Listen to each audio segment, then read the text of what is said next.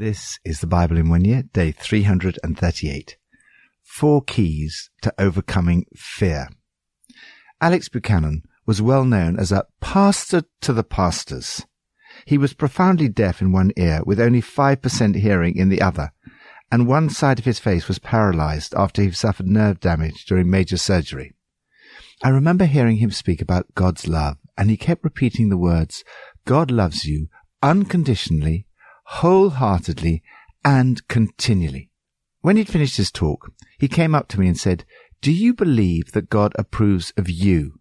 I said, "Actually, I really struggle with that because I know things about myself that mean I find it difficult to believe that God approves of me." He replied, "We all struggle with that, but God wants you to know that he approves of you. He wants you to know that he loves you unconditionally, wholeheartedly, and continually." If I were asked to summarize what I thought the Bible was all about in one word, apart from the word Jesus, I would choose the word love. Twice in today's New Testament passage, John writes, God is love. The word love is widely used in our society. Nowhere in the Bible does it say that love is God. In other words, it is God who defines what love is rather than the other way around. God is love. This is the message you need to understand yourself, meditate on constantly, and speak about to the world. God is love. Here is the answer to the greatest longing of the world today. People are looking for love.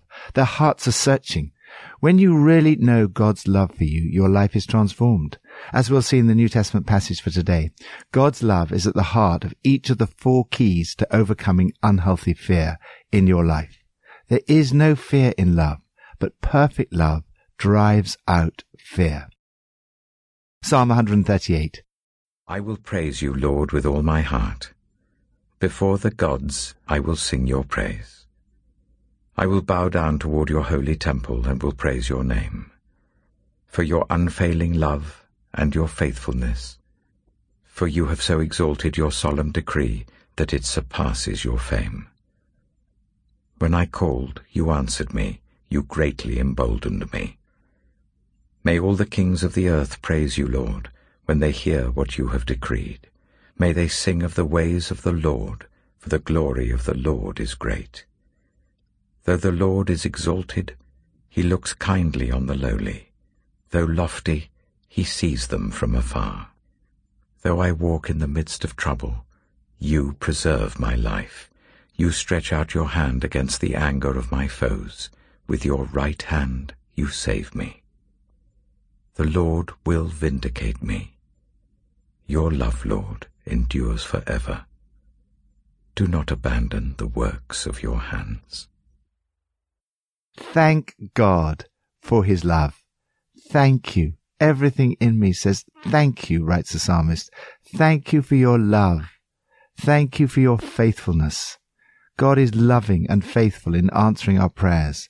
When I called, you answered me. You made me bold and stout-hearted. In this life we face many troubles, sickness, opposition, temptation, exhaustion, trials, and attacks. God in his love and faithfulness preserves us. Though I walk in the midst of trouble, you preserve my life. I think verse 8 is one of the most encouraging verses in the entire Bible. The Lord will fulfill his purpose for me. God in his love and faithfulness has a purpose for your life, and he will fulfill that purpose.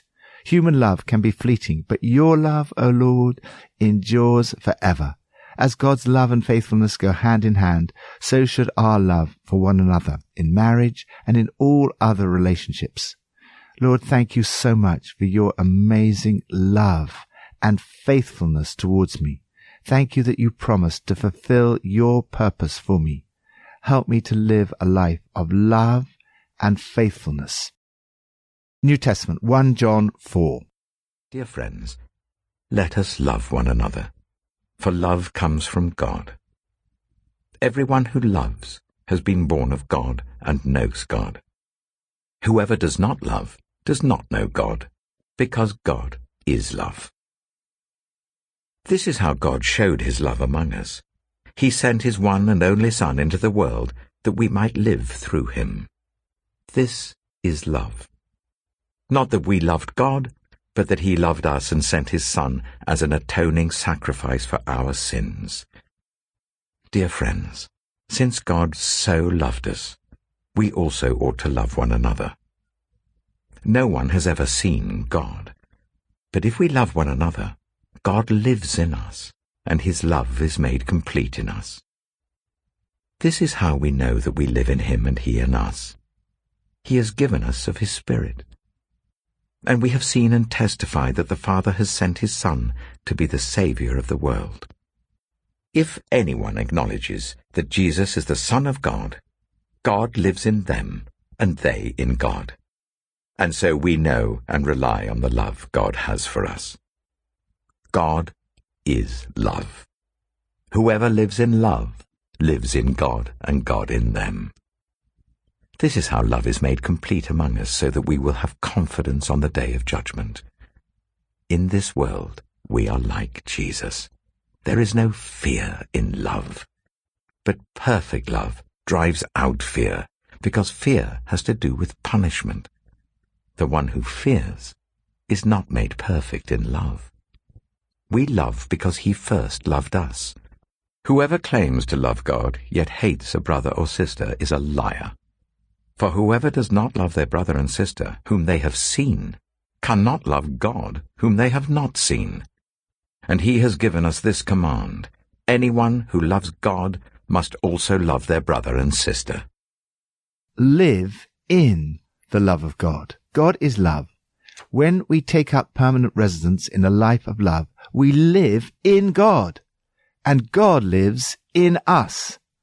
The words love, loves, and loved appear 27 times in this short passage. Here is the heart of the New Testament. Here's the heart of the Bible. Here's God's heart. Love is the antidote to fear. Perfect love drives out fear, or perfect love turns fear out of doors and expels every trace of terror. Love is the opposite of fear. They're like oil and water. Love is something everyone wants. Fear is something everybody wants to get rid of. We see in this passage 4 keys to overcome unhealthy fear in your life. First, understand God's love. This is love. Not that we loved God, but that he loved us and sent his Son as an atoning sacrifice for our sins, so that we will have confidence on the day of judgment. There is no fear in love, but perfect love drives out fear, because fear has to do with punishment. The one who fears is not made perfect in love. Unhealthy fear entered the world when Adam and Eve sinned. They hid from God. When God asked, "Where are you?" Adam replied, "I was afraid, so I hid." Adam was afraid that God would punish him. The deepest root of fear is condemnation, the feeling that God is cross with you. But God sent his Son as an atoning sacrifice for our sins. Jesus took your condemnation. God wants you to have confidence before him. Second, experience God's love. We know that we live in him and he in us because he has given us of his Spirit. We know and rely on the love God has for us. You truly start living when you know you are unconditionally loved by God. The Holy Spirit gives us the experience of God's love for us.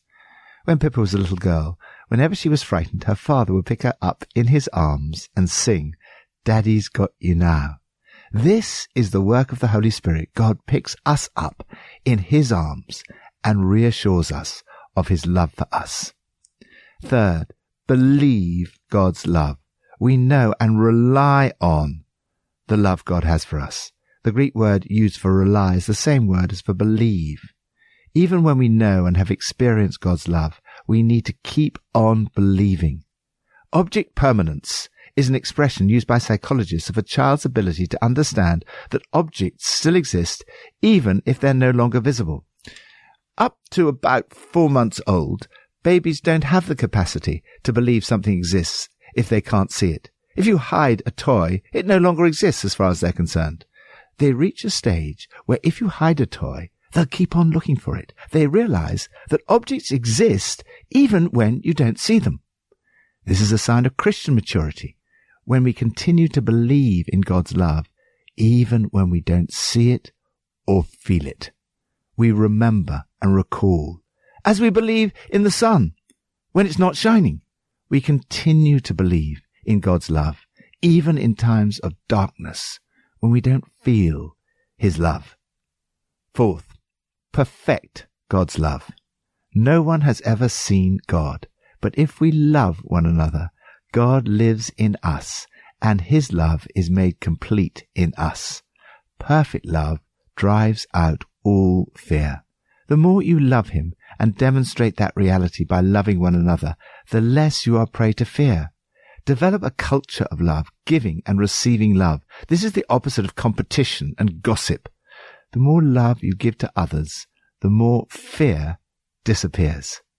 Lord, thank you that you love me unconditionally, wholeheartedly, and continually. Thank you that perfect love casts out all fear. Old Testament, Daniel 11. Now then, I tell you the truth. 3 more kings will arise in Persia, and then a 4th, who will be far richer than all the others. When he has gained power by his wealth, he will stir up everyone against the kingdom of Greece. Then a mighty king will arise, who will rule with great power and do as he pleases. After he has risen, his empire will be broken up and parcelled out towards the 4 winds of heaven. It will not go to his descendants, nor will it have the power he exercised, because his empire will be uprooted and given to others. The king of the south will become strong, but one of his commanders will become even stronger than he, and will rule his own kingdom with great power. After some years, they will become allies. The daughter of the king of the south will go to the king of the north to make an alliance, but she will not retain her power, and he and his power will not last. In those days she will be betrayed, together with her royal escort and her father, and the one who supported her. Someone from within her family will arise to take her place. He will attack the forces of the king of the north and enter his fortress. He will fight against them and be victorious. He will also seize their gods, their metal images, and their valuable articles of silver and gold, and carry them off to Egypt. For some years, he will leave the king of the north alone. Then the king of the north will invade the realm of the king of the south, but will retreat to his own country. His sons will prepare for war and assemble a great army, which will sweep on like an irresistible flood and carry the battle as far as his fortress. Then the king of the south will march out in a rage and fight against the king of the north, who will raise a large army, but it will be defeated. When the army is carried off, the king of the south will be filled with pride and will slaughter many thousands. Yet he will not remain triumphant. For the king of the north will muster another army, larger than the first, and after several years he will advance with a huge army, fully equipped. In those times, many will rise against the king of the south. Those who are violent among your own people will rebel in fulfillment of the vision, but without success. Then the king of the north will come and build up siege ramps and will capture a fortified city. The forces of the south will be powerless to resist. Even their best troops will not have the strength to stand. The invader will do as he pleases. No one will be able to stand against him. He will establish himself in the beautiful land and will have the power to destroy it. He will determine to come with the might of his entire kingdom and will make an alliance with the king of the south. And he will give him a daughter in marriage in order to overthrow the kingdom, but his plans will not succeed or help him. Then he will turn his attention to the coastlands, and will take many of them, but a commander will put an end to his insolence, and will turn his insolence back on him. After this, he will turn back towards the fortresses of his own country, but will stumble and fall, to be seen no more. His successor will send out a tax collector to maintain the royal splendor. In a few years, however, he will be destroyed, yet not in anger or in battle. He will be succeeded by a contemptible person who has not been given the honor of royalty. He will invade the kingdom when its people feel secure, and he will seize it through intrigue. Then an overwhelming army will be swept away before him. Both it and a prince of the covenant will be destroyed. After coming to an agreement with him, he will act deceitfully, and with only a few people he will rise to power. When the richest provinces feel secure, he will invade them and will achieve what neither his fathers nor his forefathers did. He will distribute plunder, loot, and wealth among his followers. He will plot the overthrow of fortresses, but only for a time. With a large army he will stir up his strength and courage against the king of the south. The king of the south will wage war with a large and very powerful army, but he will not be able to stand because of the plots devised against him. Those who eat from the king's provisions will try to destroy him. His army will be swept away, and many will fall in battle. The two kings, with their hearts bent on evil, will sit at the same table and lie to each other, but to no avail, because an end will still come at the appointed time. The king of the north will return to his own country with great wealth, but his heart will be set against the Holy Covenant. He will take action against it, and then return to his own country. At the appointed time, he will invade the south again, but this time the outcome will be different from what it was before. Ships of the western coastlands will oppose him, and he will lose heart. Then he will turn back and vent his fury against the Holy Covenant. He will return and show favor to those who forsake the Holy Covenant. His armed forces will rise up to desecrate the temple fortress and will abolish the daily sacrifice. Then they will set up the abomination that causes desolation. With flattery he will corrupt those who have violated the covenant, but the people who know their God will firmly resist him. Those who are wise will instruct many, though for a time they will fall by the sword or be burned or captured or plundered. When they fall, they will receive a little help, and many who are not sincere will join them. Some of the wise will stumble, so that they may be refined, purified, and made spotless until the time of the end, for it will still come at the appointed time. Stand firm in the love of God. People who know their God are people of love.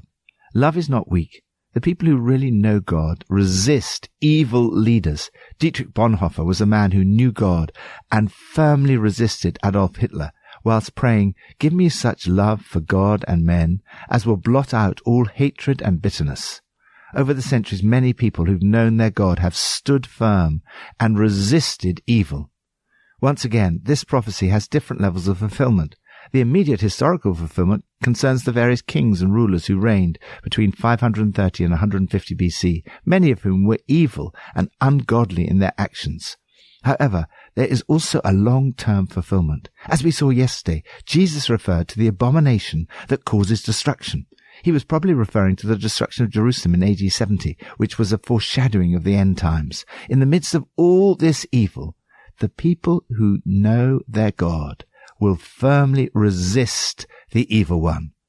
As the RSV puts it, they will stand firm and take action. Or as the Message puts it, those who stay courageously loyal to their God will take a strong stand. It goes on, those who keep their heads on straight will teach the crowds right from wrong by their example. The testing will refine, cleanse, and purify those who keep their heads on straight and stay true. Today, thank God for his love. Live in the love of God. Overcome your fears, stand firm, and resist evil. Lord, help us to be a people of love, who know their God and stand firm, overcome our fears, resist evil, and take action. Pippa adds, 1 John 4:18 says, "There is no fear in love, but perfect love drives out fear." I have found comfort in this verse thousands of times.